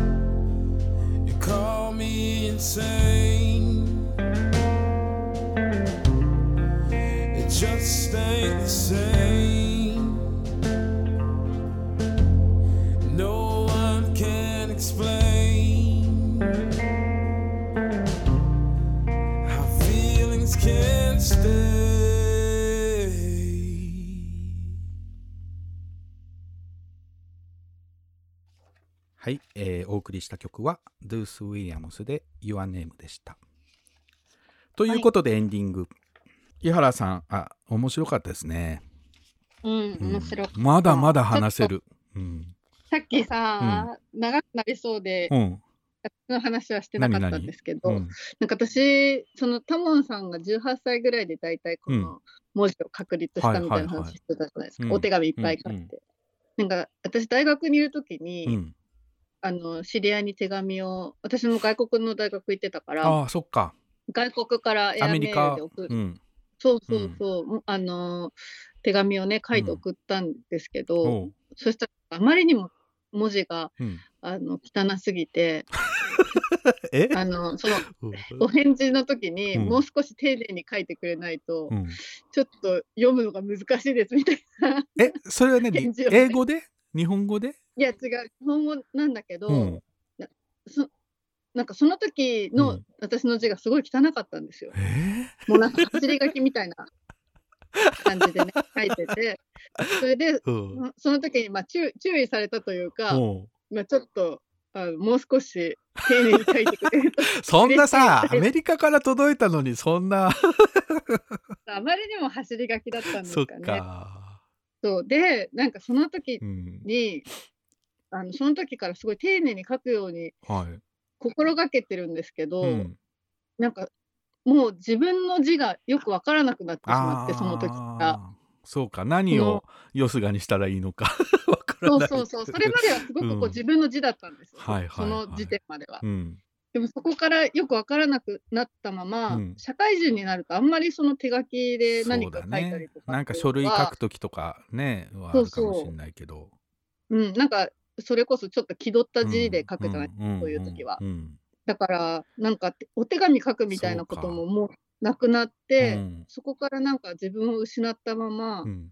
なんかねあの最近ほらデザインの仕事だとちょっと書き文字でそうだよね。吹き出して書いてくれるそうだよね。あるでしょ、うん。でもそれも自分の字じゃないわけ。なんかこういう字を書こうと。書き文字らし,、らしいかそのデザインに合っている文字を選んで書いてるっていう。そうなんですよだからその都度なんかこう何かが憑依して書いてるだけで、私の文字じゃなないりすましみたいな。そうそうなりすまし。それだからなんか今本当に自分の字がなくて。なんかちょっなんと私の字が行方不明っていうこそうなんそういう小説が書けそうな。失ってしまったんですよ 私の字を。失われた字を求めて。そうそうもう一回取り戻したい気持ちはすごいそうか。うんだでもそういうことそのやっぱさ手で書く機会がうん少なくなってくると自動的にそうなってくるよね、多分。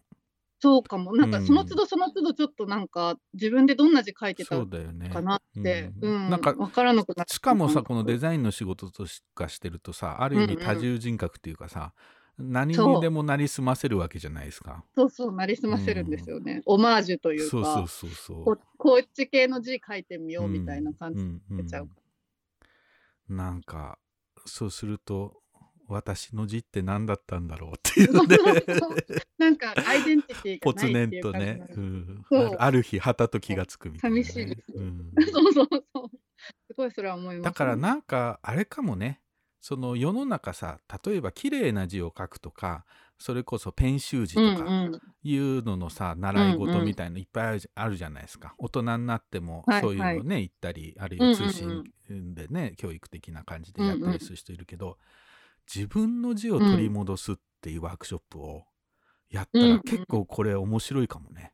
楽しい、うん。それ。だから綺麗な字がゴールじゃなくてうんうん。自分の字って何だったっけって見つ見つめ直すみたいなね。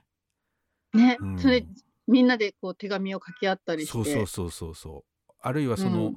自分が何か影響を受けてきたなそのえ影響を受けてきたものが何かを紐解いていくとか、ああ、うん。そういうのもね多分紐解いていったらいろんなものが見えてくんじゃないかな。ああ面白そそやりたいですね。やったらいいですよね。うん、じゃあ今年の夏はそれで。そういうワークショップやりましょねうか。うん自分を取り戻す前に自分の文字を 取り戻すっていう。うん、うん取り戻したい。ねえ。はい。でもなんかこん本当にこの井原さんの、ね、本読ん見てると本当にいろんな字があって、それもね、うんこの現代だけじゃなくて過去もね含めてすごく昔歴史的なね昔からの字もうん含めて、本当になんていうのかないろんな文字があってそれがいろんな風に変わってきて、それでいいんだよねっていうね気持ちにさせてくれる、うん愛おしいですよねうんどれも捨てれないっていうね。うん。うん。でさっき僕ツイートしたけどあのいつもこれラジオの進行表を手書きで書いてるんですよね。あ、はいはいはい。細長い紙に。うんうんで細長い紙そうそうそう。大体あのえっ、と 6, 6B かな。すごい柔らかい鉛筆とダーマトでサラサラっと書いてるんですけど、これなんかもいつもこう、うん。配信終わったらポイって捨てちゃってたけど、うんうん。今後取っといて、うん、ファイリングしたら面白い。そうそうそうそうそう、ううん、だからこれ取っとこうと思ってね、うんうんうん。うん。案。外こういうのも痕跡としてね後々見たら面白いんじゃないかなと思いましたね。うん。えー告知が今日はいろいろございますね。えーと。はい。前回もちょっとね紹介しましたけど、えーただいま開催中で5月14日日曜日まで、えー京都うん。ギャラリー姿で、えー吉田明人写真展ザ・スクリューが開催中です。はい。これあの、えーシャニムニ写真家ことね、えー吉田明人さんのバングラデシュの船のスクリュー工場を撮った、写真展になっていて、えー今回あ僕がデザインして新しい写真集「ザ・スクリュー」というものを同時リリースしてます。だからほんとね鉄を囲んでね炎と熱と鉄と汗と砂と。でその合間に子供たちがね、小学生中学生ぐらいの子供たちがね、半分ぐらいすごい働いてるんですけどね、それへーがまあよ寄ってたかってというかね巨大なスクリューを作って、さらにそのさらに巨大な船に取り付けてっていうねかなりダイナミックな、うん。工場のね写真なのでモノコモノクロでねめっちゃかっこあの写真集もねあのーうん。石井真二さんが今回文章を書き下ろしで、うんうんうん。この「スクリュー」っていうお題でね書いてくれてあの、うん。バイリンガルで英語と日本語でね写真集の中に入ってるんですけどね、うん。それもすごく、うん。めっちゃいいあの短い小説で、うん、ぜひ、えー見てみてください、はい。えーそして今週末ですね、えー4月22日23日うん。えー奈良県コンベンションセンターでギブミーブックスといううんブックマーケットがあるようです。えーと奈良県コンベンションセンター天平広場ね、えー土曜日が、うんえー11時からあ5時、日曜日が10時から4時までで、結構いろんなね、えー出版社や本屋さんが出展するみたいです。140B、糸糸、クオン、三輪車と生活続き方出版部、草原社、えー投稿者、塗り足しうん、B ナイス、ホーカーブックス、う3つファインブックストア、プラス佐々木美久さんね、などなど、本当ラジオでもおなじみの人たちが、あー奈良で、えー集結するそうなので、えー関西圏の方はぜひ遊びに行ってみてください。えーはい。そして、間ラジオ、あの第2回目が、うんえーと今週の月曜日にアップされてますけど先週のね月曜日からスタートして、えー草原者の間で考えるの観光にかこつけて、えー 間で考えるシリーズ自分疲れうん。SNS の哲学などのイラストレーターの人、えーと自分疲れが加山哲さん、漫画家の加山哲さんで、えー SNS の哲学はモノホーミーさんなんですけども彼らと、お僕がおしゃべりして、ね、絵を描くって、ね、人の間で、えー働いてる仕事なのでその間で、えー働いたり考えたりっていうことを、おまあいつもの調子で おしゃべりしてるんです。でも普通にやると2時間とかなっちゃうからそれは誰も聞いてくれないだろうっていうので、各15分ぐらいで聞きやすい感じになってます。うん。聞いてるこれはとタボンさんはい。がラジオやりたいって言ったの、そういうことだね。なんかいやいや最初相田新聞っていうの,、まあ、あの投げ込みがねあ,、あうんうん。るんですけど、うんうん。それは著者のうなんかちょっと裏裏というかあのうんうんうん。また違う一面から著者を紹介しようみたいな感じで作ったんですけど、そこになんかじゃあイラストレーターのこともでも書きたいよねってでも紙面がそんなにないしでも聞くならい,、うんうんなるほど。ろいろこう深いとこまで聞きたいから。うん。でじゃあノートでやりますみたいな。でもノート文章を読むのもたなんかかったるいなってなって。でまあノートでもあってもいいけどやっぱ音声メディアだったらいいんじゃない？って、えーそんなんできるの、うんやラジオで誰でもできますよ。あじゃあタムさんやってはいやります。みたいな ことですね。まあそんな間ラジオをやって。おります。そして、はい。えっ、と5月2日、えーにねえっ、と僕初めてやるんですけどねツイッターのスペース、でうん。この間ラジオの番外編で、うん。えっ、と自分疲れの柏木弘樹さんそして、えーとうん。書店のね、えーと本はお人生のおやつです。の坂上うん。うん祐樹さん、えー汽水空港の森哲也さん、えー体験ブックス,、ストアブックセンター。さ体験ブックセンターの鳥貴彦さん。の、うん。お4人。そして僕が、えーホスト役になって、えーうん。この間で考えるシリーズ。自分疲れか。のについておしゃべりするという、すごい人数ですね。そう。これだから、うん。あのなんとなく集まって なんとなく喋ってるっていう そういうやつでしょ？スペースってよくわかんないけど僕は。あの、うん、ないですね。ラジオ的なもんじゃなくてどちらかというと、おーい集まったぞ喋ろうぜって感じで うんうんうん。喋ってるのを、あーなんか喋ってるって聞いてる人がいるっていうなんかなるほど。感じなので、うんうんうん。多分こうあー居酒屋の隣のグループすごい面白い話してんなみたいな感じで横で聞いてるみたいな雰囲気になるんじゃないかなと思いますけどね。はい、わかりやすい。そう、んん。あのそれぞれね「あいたラジオ」のためにあの坂上さんと森哲也さん、うんうん。鳥居さんとね自分疲れについてねコメントのお便りをくれたんですけどそのお便りがあまりにもこ濃すぎて、かつうんうん。うん柏木さんへの質問もいろいろあったんでじゃあこれもううんうんうん直接、ね柏木さんも出てきてもらって、うん。おしゃべりした方がいいねってことになって、うんうんうん。まあでもねメンツがすごいからね何が起きるか分かりませんよこれね。森さんがねとうとうと棍棒の話をし始めるかもしれないですけどね。今後ね、今年もあるのかな、今後。ね、うん、鳥居さんは多分沖縄の話すると思いますけどね、そうなんだ。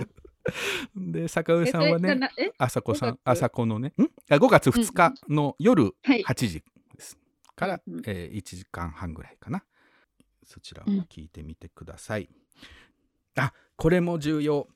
4月28日来週金曜日ですね、えー京都成功社で、えーニュートラルカラー雑誌ニュートラルカラー第4号をお出版記念イベント「寅さんと働く番外編」というね。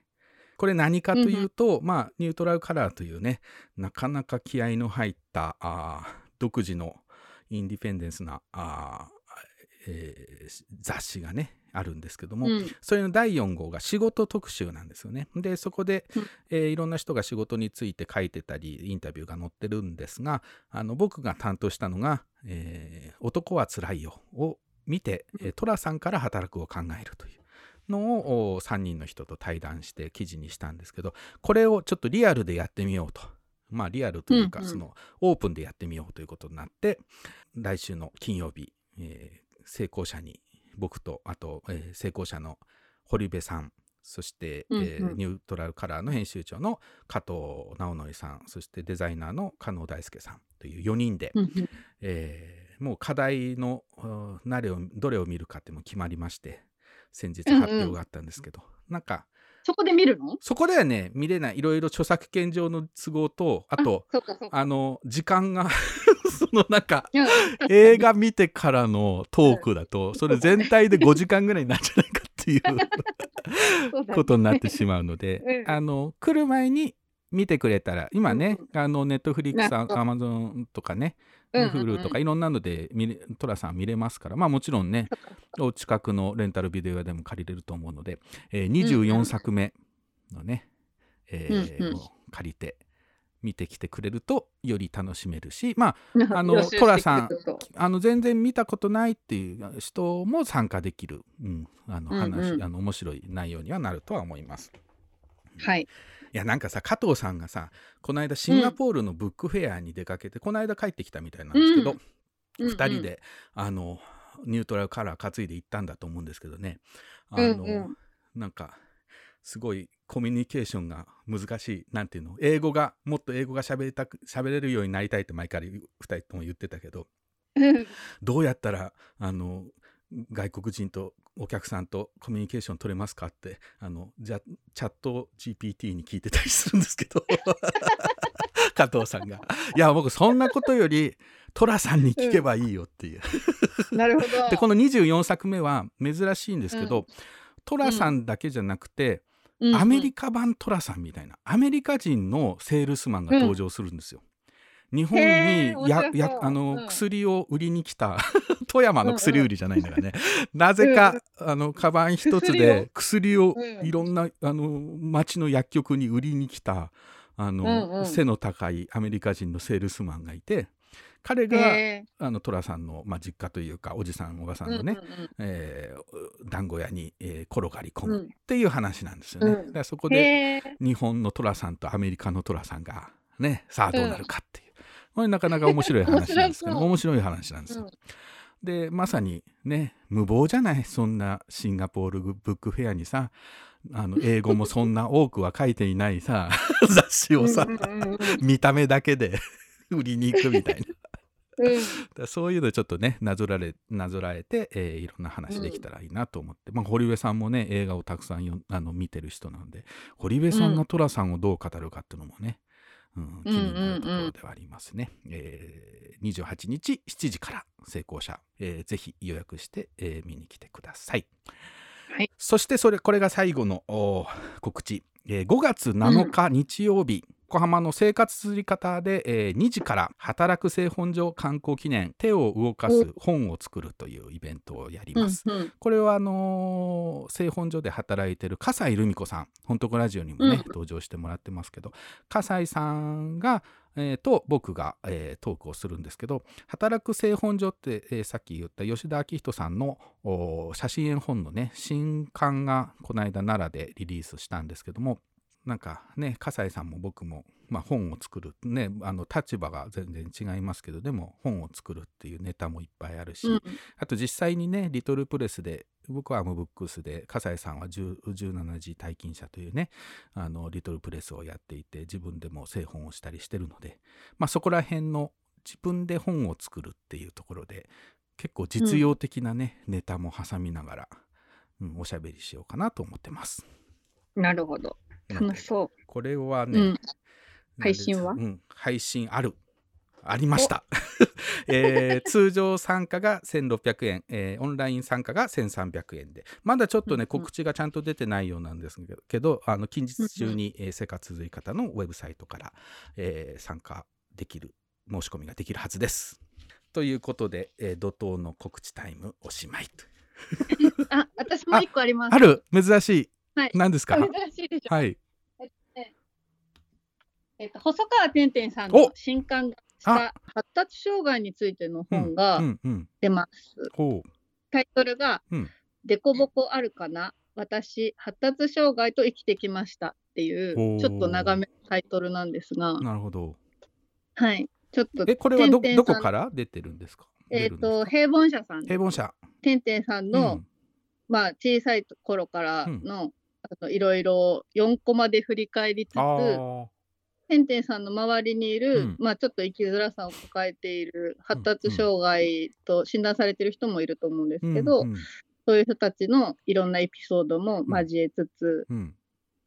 ちょっといろいろこう立体的ななるほど。構成になってる本です。はい、面白いと思います。精神科医の水島ひろ子先生との共著で、ん。そう、それでいいっていうシリーズがあるんですけど、うん。その本をか書いてる途中で、うん。ご自身が、まうん。あ、その発達障害というか、そのグレーゾーンであるっていうことが分かって、うん。まあ、それ以降、その発達障害についてすごく勉強されて、あのまあ、そのことについてもいろいろ書いてあるんですけども、はい、買ってみます。はい、うん。ぜひちょっとチェックしてみてください。はい、ありがとうございます。はい。えー、ツイッター書いてくれてますね。スーパーヘビーリスナーのムタ構成者、ムタさとこさんが、えー手書きの、手書き文字の話、もっともっと聞いていたいくらい面白かった。構成は今時毎日のように手で字を書くうん。珍しい職業かもしれない、同じ班だった人の字は見れば誰だかすぐ分かった、なるほどね。なるほど。そうだよね。うん、うん。うん。いやまたね。ムタさんの字が綺麗なんだよねうんうんうんあの美しいってなんだろうってね娘と一緒に作った本がありますけど、うんうんあれをあののね構成ムタさんに頼んだ時にゲラがうちに届いてね、うちの娘が二度見してたね、何これ？なんでこんな綺麗な字書けんの？みたいな。な、なんなの？みたいな。なんなのこの人って。いや、構成者ってのはこういうもんだよ。なんつってね。やっぱりこう、人にね、読みやすい、ね、わかりやすい字っていうのをね、きうん。綺麗に書いててね。あの、あ、そうそう、うん。だからあの、ニューカラー4号ね、その仕事特集の中に、ムタさんの記事もあってそれはなんかムタさんの記事ことを語ってるところなんだけどそれに、えー、と構成のお字が、直しの字が入っていて、うん。それもそのまま印刷されてるって最高がそのまま印刷されてるっていうね。うんうん、自分のことを書いた記事をそうそう。自分の記事そう自分の記事を構成してるやつがそのまま記事になってるっていう。不思議なねあれだけど。でもそれ見るとムタさんのね手書きの文字見れると思いますね。はい、ん。そうですね。そう。ぜひ、うん。ニューから見てない人はぜひ見てください。編集者でもなんか編集者ってみんな字が綺麗なのかなと思ってそうでもないあ、ですよね。そうなんですよね。なんか私割と女性の編集者さんとのやり取りがすごく多いんですけど、女性の編集さんですごい字が汚いとめっちゃホッとする ことはない。あれなんかなんかホッとする。そうだね。うん、そうなんかあのまあもちろんね綺麗な字の人もあれなんだけど、うんううんん、なんか多いですね人,、人間らしさが出るよねそこでね。そうそう、ちょっとほっとね、うんなんか、あの、親しみが湧くというか。で結構編集者とかでもあの長くやってる人ですごい字が汚くてね直しが分かんないですよね。あ、そうそう、それで赤字これっ。てこれこの字だよねこれってなこう直すんだよねってわざわざ電話して確認するっていうね。でもそれはそれでコミュニケーションになってるっていうこともねうんうんだんだんやりとりに慣れてくると解読できるそうそうそうそうそう、うん、ねだってすごいなと思うけどね京京都なんか兄弟とかでね外国から日本のね古典文学とかあを研究しに来てる人たちがいて、ともうすごい古文書みたいなやつ、もう巻物の あめっちゃ達筆のなんだかもう判読できないようなやつが読めるうんっていう、うん人もねか。何人もいたりして、うんうんうんなるほどね。あれすごいなと思うけどやっぱ目が慣れてくってことなんだろうね。そうだねうん。解読できるようになっていくんだね。なるほど、なるほど。だから、うん、いろんないろんな字にまみれて生きていきたいですね。うんんはいはい、そうですね。文字もっと書いていこうと思います。そうですね。はい。はい。本をめぐって西へ東へ2023年4月20日木曜日本とこラジオをお開きにいたします。お相手は想定家の矢作多門と岩永さと子でした。ではまた再来週お会いしましょう。はい、さよなさよなら。ら。Said that you've been hurt one too many times before. Ended up staring in the bathroom mirror, crying on your bedroom floor. Baby, you can take my word. You haven't gotta hurt no more. Things about to get much better. I wanna make this forever.